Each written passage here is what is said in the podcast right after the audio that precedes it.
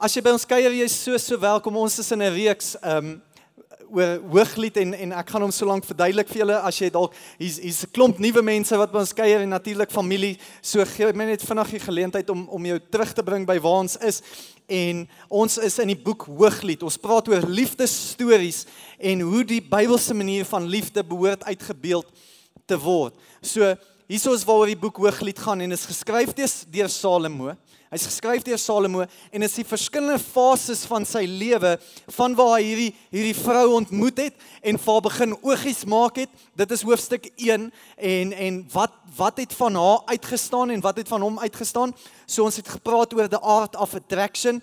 Hoe is dit en wat moet ons doen om aantreklik te wees? Natuurlik het ons vir mekaar gesê orde is belangrik en die Here se orde was eers was sy en hy geestelik aantreklik geestelik mooi geweest en toe emosioneel mooi, emosioneel aantreklik en toe die fisiese. En hierdie wêreld het altyd vir ons kom leer om om eers na die fisiese te kyk, maar die Here se woord is anderste, maar orde is belangrik. Laasweek het ons gesels oor verhoudings en ons het die tieners in die diens gehad en die graad 7s in die diens gehad en ons het spesifiek stil gestaan oor die Here se manier van verhoudings wat uitgebeeld word in hoofstuk uh eh, 2 van van van Hooglied en dan natuurlik ehm um, Hulle het hulle het begin oogies maak vir mekaar, toe het hulle begin date. Hulle het in 'n verhouding ingaan. Hy het haar toe getrou. Hoofstuk 3 is die troue. Ons gaan hom nie lees nie, is 'n kort hoofstuk. Jy kan hom gaan lees. En dan natuurlik wat gebeur na die troue? It's honeymoon. OK. Hoofstuk 4. Ons gaan en ons is daar vanoggend. Ehm um, en dan volgende week net na die honeymoon beklei hulle. Klink soos 'n huwelik. Hallo? Volgende week gaan ons leer how to fight fair en dan hoe om 'n 'n 'n 'n huwelik 'n uh, um, in in 'n goeie huwelik te hê gaan ons gesels oor volgende week. Hier is die spelreëls net vir die ouers, net vir die ouers. Hier is die spelreëls van hierdie week. Hooglied is 'n baie intieme boek. Is 'n baie intieme boek. OK, Hooglied kan jou help om jou huwelik te verbeter, jou verhoudings te verbeter. Maar hier spelreël nommer 1 vir hierdie week is jy moet luister vir jouself. So in die volgende paar weke ons het nog 2 na oor luister vir jouself. Geen amen, amen, preach it brother en dan kap jy iemand in die sy en sê hoor, dis vir jou nie. OK. So in hierdie week, jy kan nie huis toe gaan en sê, "Maar het jy gehoor wat sê die pastoor vanoggend nie?" OK? Jy luister vir jouself. Tweede tweede spel wil baie belangrik. Jy gaan dalk mismoedig word. Laasweek het ons gehoor hoe baie mense mismoedig geword het.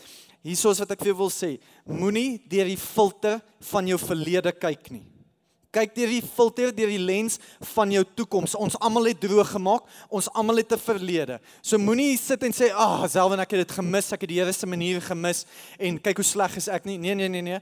Jesus Christus maak nuut en hy gee vanoggend vir jou 'n nuwe kans. So kyk deur die filter van jou toekoms en laaste spelwiel. Laaste spelwiel, dit is PG13. Ek bedoel ons bereik klimaks vandag in Okay, wag. Ons Ons gaan praat oor seks in vanoggend se weeks en ons ons um, gaan dit sê soos wat dit is, soos wat die Bybel sê. Ons gaan nie meer grafies wees nie. Ek het net nou 'n paar kinders omgekoop met chocolates. As ek jou kinders moet omkoop met chocolates om kinderkerk toe te gaan as hulle onder 13 is, ek het baie chocolates daar buite. Ek sal vir hulle chocolates gee, okay? So ouers, dis PG 13. Ons gaan nie verskoning maak nie. Ons gaan oor seks praat en hiersoos hoekom ons daaroor moet praat. Ek bedoel die Bybel is vol daarvan, but the church was too long was for too long silent about it. Ons moet daaroor praat. En wat is God se manier daaroor? Dit gaan van wees, moenie worry nie, ek gaan niks meer grafies maak as wat dit is in die Bybel nie. En dit is nogal steamy, okay? It's spicy en is warm en ek daar's 'n rede hoekom almal so sit. Die het die warmste oggend gekies vir hierdie Sondag. So so uh ons gaan ons gaan begin. Ek wil jou net vat na Hooglied 1 toe vers 1 tot 3. Dis waar waarby ons wil uitkom. Ons wil hê vir almal wat hierdie week saam met ons deurgaan, hier moet jou uitkoms wees. En as jy nie kon wees nie, gaan kry die podcast. As jy nie volgende week kan wees nie, kry die podcast. Dit dis amazing goed om jou te help. Maar hy sê Salomo se mooiste lied wat dit net beteken koning sê vir ons Salomo het 1005 liedjies geskryf. Hierdie hooglied is sy beste van die beste. Sy sê, hier's drie karakters, Salomo, hierdie vrou en die en die dogters van Jerusalem wat hulle aancheer oor hulle verhouding. Maar sy sê, soen my, soen my weer en weer. Jou liefkosing is beter as wyn. Wat sy hier sê is die manier wat jy mense liefhet. Maak nie saak of dit in 'n verhouding, werkskollega, die manier wat jy liefhet is is amazing. Ons almal behoort so lief te hê. Dan sê sy in vers 3: Jou parfuum ruik so lekker. Jou naam beteken jou karakter. Jou naam is suiwer parfuum. Daarom het die meisies jou lief. Beteken jou parfuum ruik so lekker wanneer jy in 'n vertrek instap. As jy in 'n vertrek instap, maak jy daardie vertrek beter. Laat jy mense beter voel oor hulle self en jy het 'n goeie karakter. En dis waarby ons wil uitkom aan die einde van hierdie reeks. Maar ons is in hoofstuk 4 en ons is uh is is by die honeymoon aand en ons gaan dit bietjie deurlees. Hier's baie vergelykings wat nie sin maak nie. Moenie worry nie. Ek gaan die harde werk vir jou doen en ek gaan al die uh goed vir jou duidelik stel. So my titel vanoggend vir hierdie reeks en wat ons sien binne binne hoofstuk 4 is godswaardige seks. Godswaardige seks. En en dit word vir ons kom uitbeeld. Dit word uitgebeeld. Hoe lyk dit vir ons en hoe kan ons dit implementeer en wat kan ons anderste doen. OK, so wat ons gaan doen is vier kwaliteite wat ek vir jou hier gaan uithaal oor godswaardige seks. God honoring seks en en en ons gaan bietjie daarby stil staan. Nou nou ek ek bloos nie, ek kry baie warm. OK. Maar ek het so grap of twee tussen net om die ys te breek. Is jy reg daarmee? Is jy okay daarmee? OK, vier kwaliteite van vier kwaliteite van godswaardige seks. Nommer 1, nommer 1 Godswaardige seks stig. It's affirming. Dit stig. Hier's die hier's die probleem. Hier's die probleem. Veral wanneer dit kom in 'n huwelik is wanneer is 'n man reg om seks te hê? Altyd. Dankie Werner. Al hulle sê studie sê 7 sekondes. 7 sekondes dan sy switch aan. En en ons mans het maar net 'n manier om my om my switch aan te sit ewe skielik. Ek bedoel as as jou vrou vir jou gaan sê, uh, uh, "Roer gou vir my vinnig die pop pot daar op op die stoof want uh, ek bedoel ons mans het net daai manier. Ek sal jou pot ook kom roer, verstaan? Ons ons doen dit net. Ek weet nie hoekom nie, maar ons ons doen dit. Verstaan of my kar se liggie het aangaan, die olie liggie. Ja, ja, ek dis tyd laat ons ook olie ruil. Verstaan jy? Jy jy dink dit daaraan. Hier's dit. Hier's die ding. For months it's about the destination. For the for the ladies it's about the journey. It's about the journey. En dit is wat belangrik is. Kyk hier manne en let op. Salomo praat vir 11 verse lank. Voordat hulle seks gehad het. 11 beteken hy het gekommunikeer. Sal moenie dit doen nie.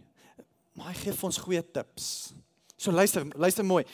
Nommer 1 godswaardige seks stig stig it's affirming. Hoor hoor hoe stig hy haar voor die tyd. Hoor hoe bou hy haar op voor die tyd. Hooglied 1 en Hooglied 4 vers 1. Hoe mooi is u tog, my vriendin? Hoe mooi is u tog? U oë is soos duwe deur u sluier heen. Beteken hy werk al hy werk al van onder af af. Hy begin bo. Hy begin in haar oë. Sy het nou nog haar, haar sluier aan, haar veil aan. Sy het nou net om getrou en nou sy besig. Hulle is honeymoon kamer toe. Hoe mooi is sy tog my vriendin?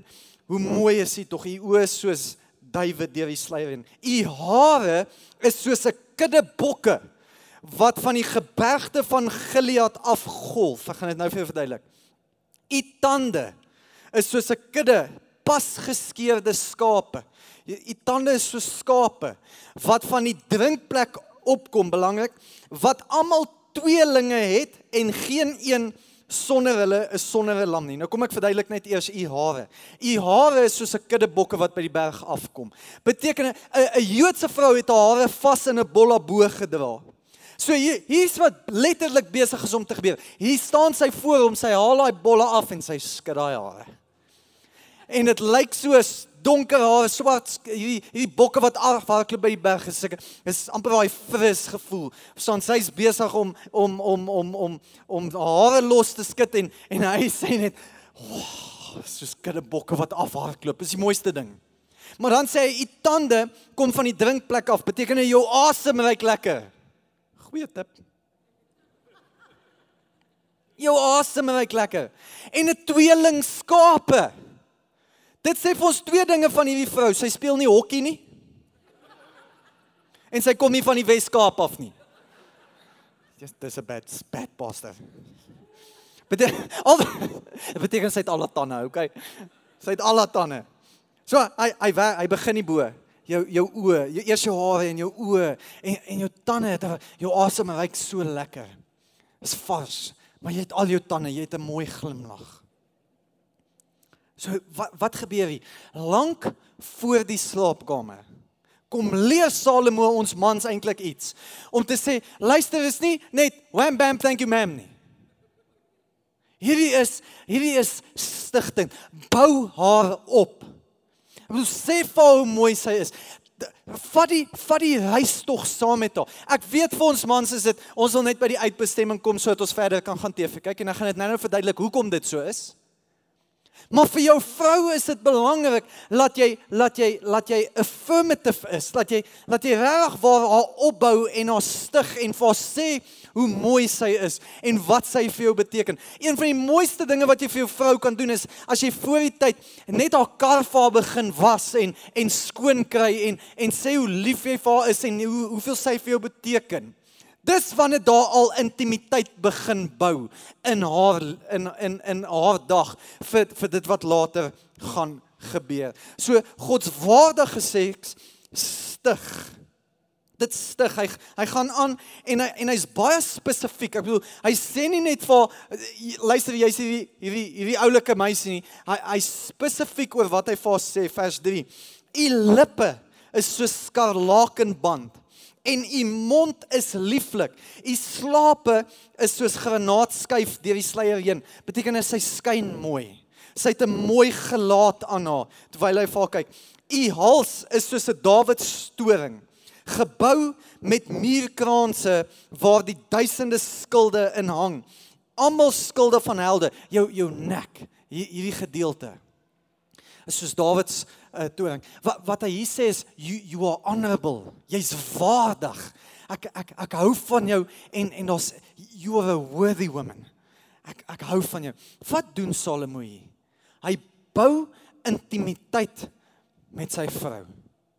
Hy sê vir haar, hy stig haar. Verstaan? En en ek het al baie keer hierdie vraag gekry, eh, maar as as getroude paartjies, hoe ver is te ver? Hoe ver mag ons gaan in in en wat kan ons doen in die slaapkamer en en so. Ek wil jou encourage, wees so kreatief as moontlik. Ek bedoel jy hoef nie boring te wees in die slaapkamer nie. Maar maak net jou vrou manne bepaal hoe ver is te ver. Die oomblik as sy nie meer waardig voel nie, as dit nie meer stigtend is nie of as dit nie meer opbouend vir haar is nie, dan is dit te ver. Dan is dit te ver. Wees absoluut kreatief, maar maak net seker sy word gestig en word nooit goedkoop laat voel nie. Moet haar nooit laat goed voel nie. Godswaardige seks stig, dis affirming. Tweede tweede kwaliteit. Tweede kwaliteit. Godswaardige seks is sag en passievol. Ek wil amper die woord teer daar gebruik. Tender. Dis sag en passievol. On, en en hier is die ding ons as mans is baie keer net te wild want ons wil by die eindbestemming uitkom. Maar maar hoor hoe benader hy haar. En dis wat ek nou vir julle gaan sê manne, ons het nodig om aan ons benadering te werk, maar maar vrouens, benader asseblief jou mans. Jou man, nie jou mans nie. Mans wil geapproach word deur jou. Ons moet net leer om aan ons benadering te werk. Hoor, hoor hoe benader hy. Hy sê, hy sê u twee borste. U twee borste is soos twee lamme. Ek weet nie wat doen ek met my hande nie. Wag. Net my hande hier agter. U twee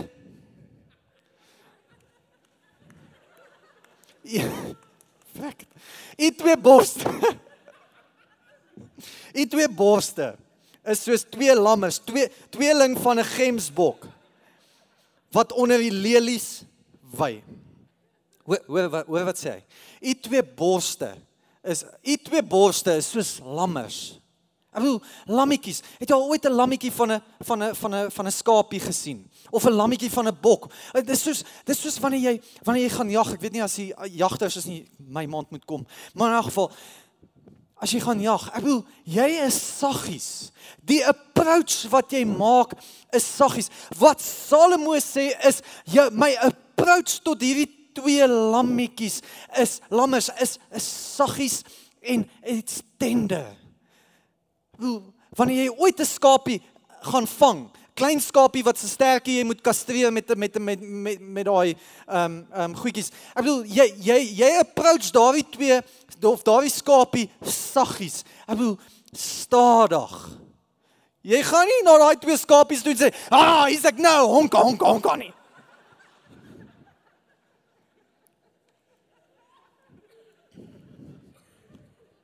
Maar ons moet werk aan ons benadering. Dis twee lammers. Hulle wil hulle wil nie skrik gemaak word nie. So manne werk aan julle benadering sê Salomo. Hy sê hy sê werk aan jou saggies maar dis ook passievol. Saggies werk aan jou benadering. So manne werk aan die benadering maar maar girls vrouens ten minste moet jy hom benader. We want to be approached. Verstaan? Moet my nie hoog en droog los nie. En hier is die belangrike ding. En hier is so so kom ek dit sê. Sex is the glue to the marriage.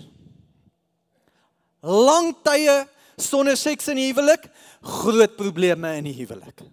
Ek kan dit vir jou waarborg. Groot because it's the glue to the marriage. Ons wil hê jy moet ons soek. Ons wil hê ons we we want to feel wanted.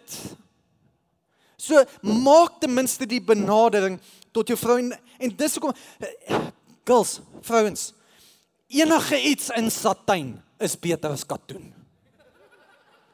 As my vrou met haar dik slaapklere, wat is hier? Dit mos gemaklik. Hoe kry jy ietsie kleins daar? Ek wil jou ook waardeer. Hallo? Maar en en seks is so belangrik. Ek ek wil jou amper sê kry 'n app wat net jy en jou vrou het en schedule dit op julle op julle kalender. So belangrik dit is. Want want ons is baie keer so besig, daar's nie tyd nie. Ons is moeg, ons wil nie. En as jy bang is, jou kinders kry jou foon en gee, hier, kom ek help jou met 'n paar name. Hulle gaan nie weet wat dit is nie. We'll schedule dit en en sit dit as volg: Monday Madness. 9 uur staan Heyday Tuesday. Wacky Wednesday. Hulle gaan dink jy hulle kry wat is daai steers? Ek bedoel sy gaan braai vanaand. Boom boom Thursday. As jy moet Freaky Friday. En dan is daar rugby op Saterdag, Sabbath uh, Sabbath Saturday, so laat hy rugby kyk. OK. Skeduleer dit. Dis dis sag werk aan die benadering manne, hanteer julle vrouens saggies, maar dit is ook passievol, hoor, hoor, hoor. As jy ooit gedink het Lionel Richie het hierdie line gekry het nie. Hooglied 4 vers 6.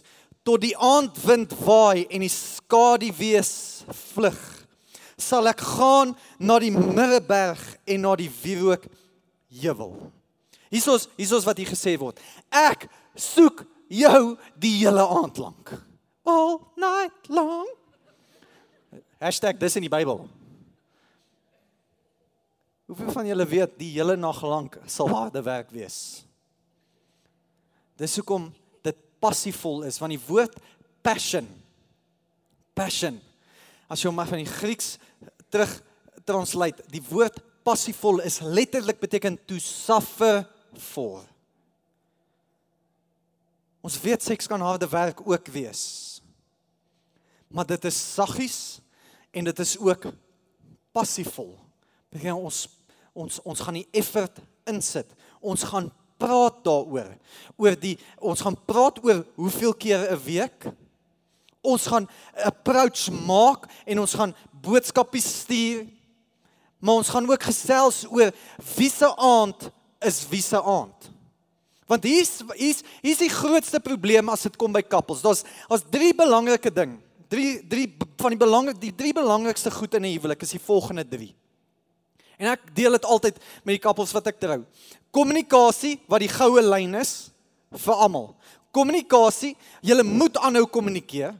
Jou vrou gaan ander hobbies kry 10 jaar van nou af. Sy gaan ander passions hê. Sy gaan 'n ander uh, uh sy wil iets anders te doen in haar lewe oor 10 jaar van nou af en dit jy moet bly kommunikeer. Wederzijds. Finansies bitter belangrik. Ek bedoel die Bybel sê geloof, hoop en liefde, maar die belangrikste hiervan is cash flow. Jy moet kommunikeer oor julle finansies, hoe julle geld gaan spandeer, wat julle gaan budget vir. Moenie onnodige skuld maak of skuld wegsteek soos klere rekeninge nie. Jy moet praat hieroor en dan is seks belangrik. Maar kommunikasie is die belangrikste deel van die sekslewe. Want hier is die probleem. Vir vir generasies lank was dit taboe. Ons praat nie daaroor nie. Die kerk moet net stil bly asseblief oor terwyl die Bybel vol is daarvan. Ons dit gebeur in die slaapkamer as dit klaar is, is dit klaar en ons gaan aan met ons lewe. Dit behoort nie so te wees in 'n huwelik nie. Want want jy moet verstaan wanneer wanneer 'n man klimaks bereik het, is daar 'n hormoon wat afskei. As hy klaar is, is hy klaar. Dis hoekom hy wil nie nou kaddel nie. Hy wil nie nou vashou nie. Hy wil gaan rugby kyk of 'n pakkie chips eet. Dis wat hy wil doen. Maar hier is die probleem wanneer dit kom by vrouens. Vrouens as hulle klaar is, wil hulle juis vasgehou word. Wil hulle juis gecherish word. Dis hoekom dit belangrik is dat jy kommunikeer oor oor die sagte en passievolle seks in jou lewe. Wanneer is dit? Ek bedoel daar's altyd tyd vir 'n quickie. Daar's altyd hallo. Maar daar's altyd tyd manne waar jy moet met jou vrou sê maar hierdie aand is jou aand. Dis waar ek nie my rug gaan draai en verder slaap nie. Dis waar ek jou net gaan cherish, gaan vashou. Ek weet alles binne jou skree asseblief, ek wil nou slaap, maar dit is waar passievol to suffer for your wife inkom. Om te sê ek ek wil ek wil geliefd voel, ek wil nie gebruik voel nie. En dit is hoekom is belangrik dat jy kommunikeer. Godswaardige seks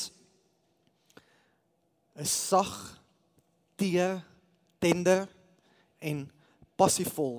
Nommer 3 godswaardige seks word gebou op absolute vertroue. Op absolute vertroue vers 7. Alles is mooi aan u, my vriendin, en daar is geen gebrek aan u nie. Beteken hy respekteer haar.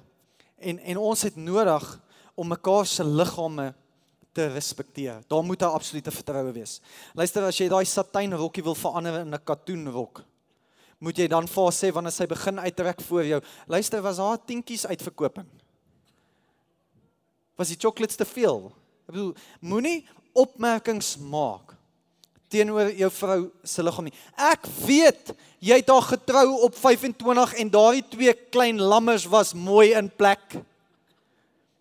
Maar 30 jaar down the line is dit nie meer twee klein lammers nie, dis twee watervalle. Respekteer jou vrou se liggaam. Vrouens, respekteer jou man se liggaam en laat hom veilig voel, want die hare wat op sy kop was toe hy hom getrou het, is heel moontlik nie meer daar nie of baie minder. Hy het nie meer die uithou vermoë as wat hy gehad het nie. Maar dit is waar jy inkom en hom veilig laat voel en hom opbouend met hom praat en sê ons vertrou mekaar genoeg om te sê maar ons gaan mekaar laat veilig voel. Stel hom gerus vrouens. Om te sê is okay. Moenie moenie daar lê was dit nou dit? Doe stel hom gerus. Hier is die probleem wanneer dit kom by mans en vrouens down the line, veral by mans en pornografie. Ons vrouens raak ouer. Nou soek ons iets jonger. En dan gaan kyk ons vir 'n counterfeit wat ons gaan kan bevredig. En die probleem is wat inskop ons begin 'n standaard stel wat jou vrou nooit weer gaan kan by uitkom nie. Ons gaan kyk na ander goed wat ons nie behoort te kyk nie. En die probleem is sy is sy's gefotoshop en sy's sy's mooi gemaak en en dan begin jou standaard so hoog te wees waarby niemand gaan uitkom nie eers jou vrou nie. Manne, jou vrou behoort die enigste standaard te wees aan wat jy hoef te meet en te kyk na. Moenie 'n standaard en 'n counterfeit gaan soek nie, want dan verlaag jy hierdie standaard by jou huis en jy gaan nooit bevredig word nie, want jou standaard is te hoog en jou vrou gaan nooit voldoen aan die standaard nie. Dis hoekom bou absolute godswaardige seks is op absolute vertroue gebou om te sê maar jy bly die standaard en ek sal altyd jou standaard. Jy is my standaard. Ek ek ek honor jou vir wie jy is, vir hoe jy nou lyk in die seisoen van jou lewe en dit is vir my die mooiste ding. Honor die standaard. Laat mekaar veilig voel in wie hy of sy is. En laastens, godswaardige seks is absoluut heilig. Dis absoluut heilig. Wat beteken heilig? To be set apart, to be different. Vers 11. Lees saam met my. Jou lippe jou lippe proe soos heuningstroop my bruid. Jou tong soos heuning en dikmelk en jou klere ryk soos die Libanon. Kom ek verduidelik net gou vinnig hierso. Frankryk het is eers 16 jaar uh, eh, 1600 jaar later gevestig na na hierdie uh, vers geskryf is om en by. Ek bedoel, wat is hy hier besig om te doen? Ons ken dit as 'n French kiss. Die Franse het daai term gesteel. It's a Hebrew kiss. OK? Hy's besig om maar te begin soen. Hy's besig om maar te begin soen. Hy gaan aan. Jy kan maar opkom Alice, ek's amper klaar. My susters bruid is 'n geslote tuin. 'n Geslote bron, 'n verseelde fontein. Wat sê hy? Sy's 'n virgin. Dis wat sê hy is. U spruite is 'n park van granate met koslike vrugte, henna blomme met nardes. Godswaardige seks is heilig. En ons het laasweek gesels daaroor oor hoe verhoudings behoort te werk en hoekom ons moet wag, die klein jakkalsies, hoekom ons dit moet vang. Ek bedoel ek het ek het veral die studente het vir my kom sê maar selfs in watter era leef ons? Ek gee nie om in watter era ons leef nie. God se waarheid bly staan vir altyd. En dis wat hy vir ons instoor het. En dis dalk hierdie moment waar jy waar jy dalk mismoedig kan voel om te sê jy, ons het dit gemis in ons lewens. Wil jy moet mismoedig voel nie. Maar ek wil vir jou verduidelik wat is heilig. En dan wil ek vir die koppels 'n oulike ding eh, voorstel met met met hierdie sweeties. Ons gee dit vir die koppels wanneer hulle deur ons prepared huwelikskursus gaan. Maar maar hieso is hoekom ek sê dis heilig. En wanneer is iets heilig? sien wanneer ons trou wanneer ons trou, tree ons nie in 'n kontrak met mekaar nie. Dis nie wat die Bybel sê nie. Ons tree nie in 'n kontrak nie. Ons maak 'n verbond met mekaar en die Here. Nie 'n kontrak nie. 'n Kontrak kan jy beëindig. 'n Kontrak kan jy beëindig, maar 'n verbond is 'n bindende geestelike ooreenkoms. Is 'n bindende geestelike ooreenkoms. Nou enige tyd wanneer daar 'n verbond met die Here gemaak was, was daar vergieting gewees van bloed. So wanneer in die Ou Testament as daar 'n verbond gemaak is, het hulle het hulle of of 'n bees geslag en dan sewe keer deur die bloed geloop. Interessant, sewe, sewe keer perfect complete. Jesus het sy bloed toe hy 'n verbond met ons kom maak het, sy bloed vir ons gestort. Interessant genoeg en ek gaan dit vir jou eendag nog preek. Sewe keer het Jesus gebloei. Maar hy het 'n verbond gesluit. Beteken dit is heilig. Dis tussen ons mekaar en die Here. En wat dit heilig maak is dat dit tussen ons en die Here is en dat daar altyd bloedvergieting plaasgevind het. Nou in die perfekte wêreld, hoe die Here wil hê dit moes gewees het en moet wees nog steeds. Is wanneer 'n virgin man en 'n virgin vrou bymekaar kom en hulle het die huweliksnag, is daar bloedvergieting. Dis waar die verbond gesluit word tussen mekaar en die Here. En elke keer wanneer ons liefde maak, is dit it's the renewing of the covenant of our marriage. Dis hoekom ouers, ek ek ek smeek julle eintlik. Moenie vir julle kinders leer want ons ons leer vir te lank hulle eintlik verkeerd om te sê moenie seks hê voor jy huwelik nie want dit is verkeerd en die Bybel sê so. Ons ons moenie vir hulle sê dis verkeerd nie. Wat ons vir hulle wel moet sê is moenie dit doen nie want dit is heilig is absoluut heilig. Wanneer ons ons kinders leer, kom ons sê Here, wag, wag, wag. Nee, moenie moenie moenie want dit is verkeerd nie. Wag, wag, want dit is heilig. Vers 15.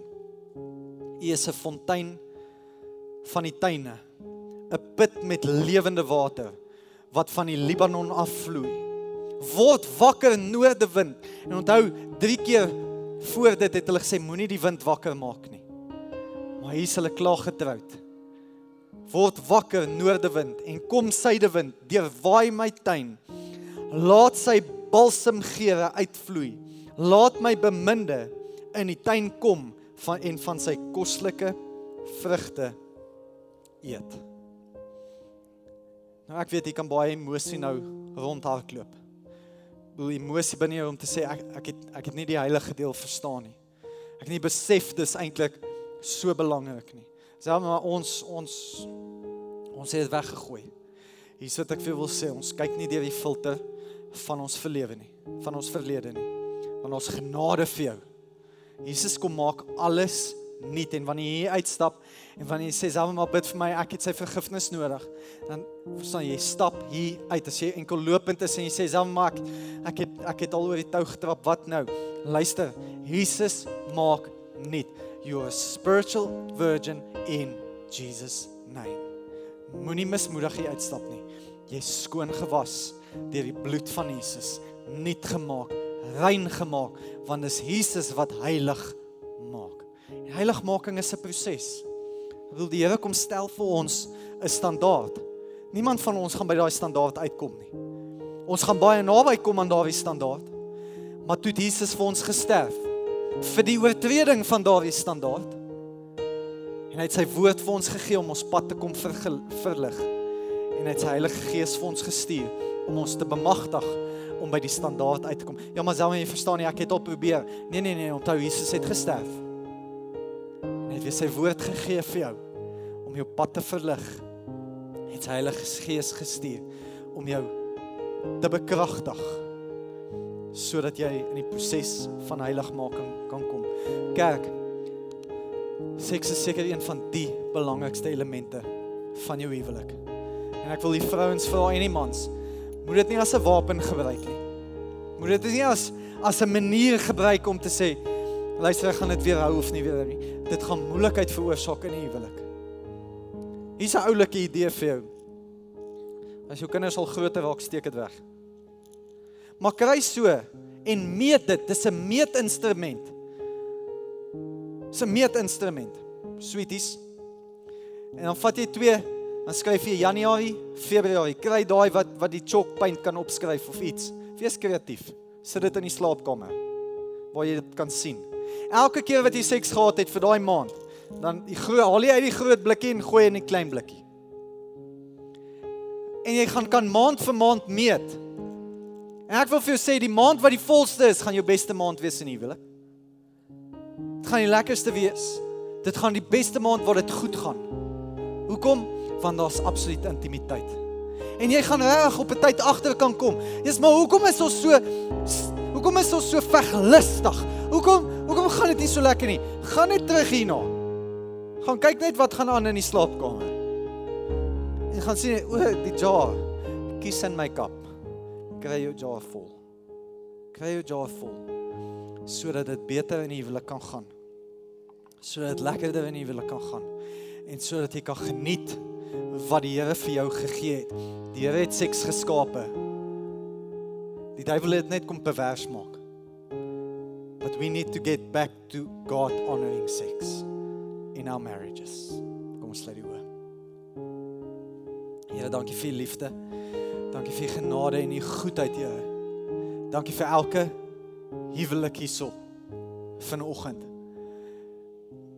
En Here, dankie dat ons u standaard kan begin volg. Dankie vir die mooi wat u vir ons kom gee het. En Here, mag daai vier kwaliteite ons ons sekslewe lei binne in die huwelik. Here, vir elke persoon wat dalk mismoedig voel. Here, wat voel maar hulle het dit gemis. Hulle was verkeerd. Hulle het die tou oorgetrap, Here. Dankie dat daar heiligmaking vanoggend plaasvind Dankie dat dit nuut gemaak word kom vanoggend, Here. Here, dankie dat U vir ons gesterf het en U bloed vir ons gevloei het en ons sonde weggewas het vir elke persoon, Here. Wat dit dalk gemis het. Dankie dat hulle nuut hier uitstap, Here. En dat hulle toekoms mooi is en dat U vir hulle 'n nuwe lewe kom gee het.